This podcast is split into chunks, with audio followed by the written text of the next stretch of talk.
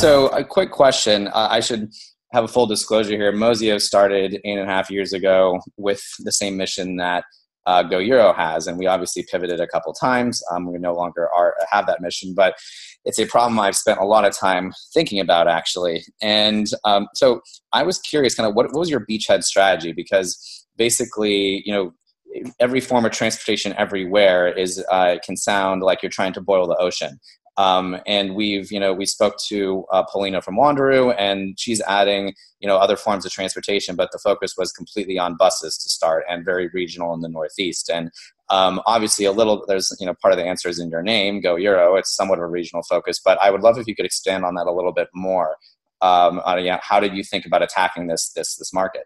Yeah, so I think you said it very uh, uh, clearly in your in your one of your earlier statement, which is it is a boil the ocean kind of thing for most single mode, every mode, every operator.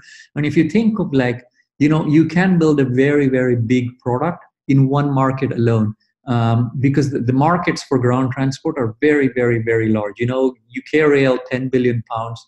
Uh, you know, German rail about the same size, France even bigger. So you're talking about very big market sizes and millions of consumers, actually hundreds of millions of consumers, um, traveling every day on, on transport. So, so it is one of those things in terms of how do you start.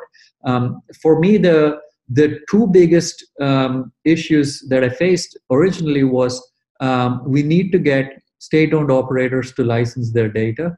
And the second one is we can't be doing only one country, one mode because the consumer value proposition is uh, is different. So you need to solve both the supply problem and demand problem and how do you actually bring that together quickly um, so that you know you can keep scaling um, the product. So, so these were the two challenges and the first uh, way i thought about it is you know start as meta search bring all the inventory as much as possible redirect users to to the you know provider website and you know at least you're able to bring you know some value to the demand. Clearly you know that was only a start because i learned along the way um, that um, that it's not necessarily the case. So the original strategy was you know what does it take to get suppliers to give us their data? And the second one is what does it take for consumers to see the value proposition that we can share back to the supply that we are adding value to them? And these are the two things i focused on initially.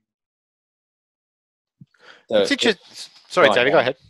Yeah, so it seems like like that's actually segues into another uh, question I had around you started as meta search and you eventually decided to start adding booking. And so when when did you feel like you were comfortable making that decision? Um, was it opportunistic? Um, and what is the state of you adding booking directly on the on the site?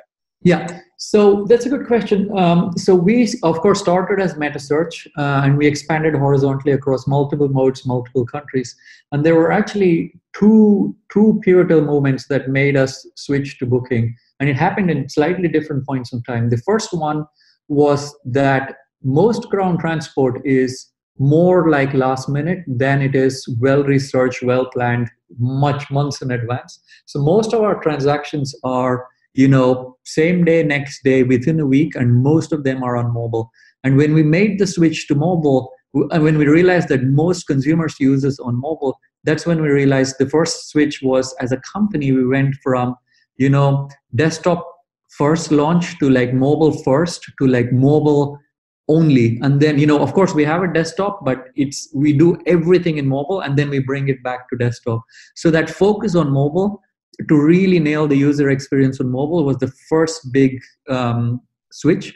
And then once we were on mobile, meta search as a business model simply doesn't work. Like I know plenty of companies that still do that, but I'm fundamentally of the belief that meta search on mobile simply doesn't work. You have such a poor experience in terms of you know latency 3g networks so ultimately you you can't convert them into uh, you know from discovery to users and you don't really satisfy the consumer problem.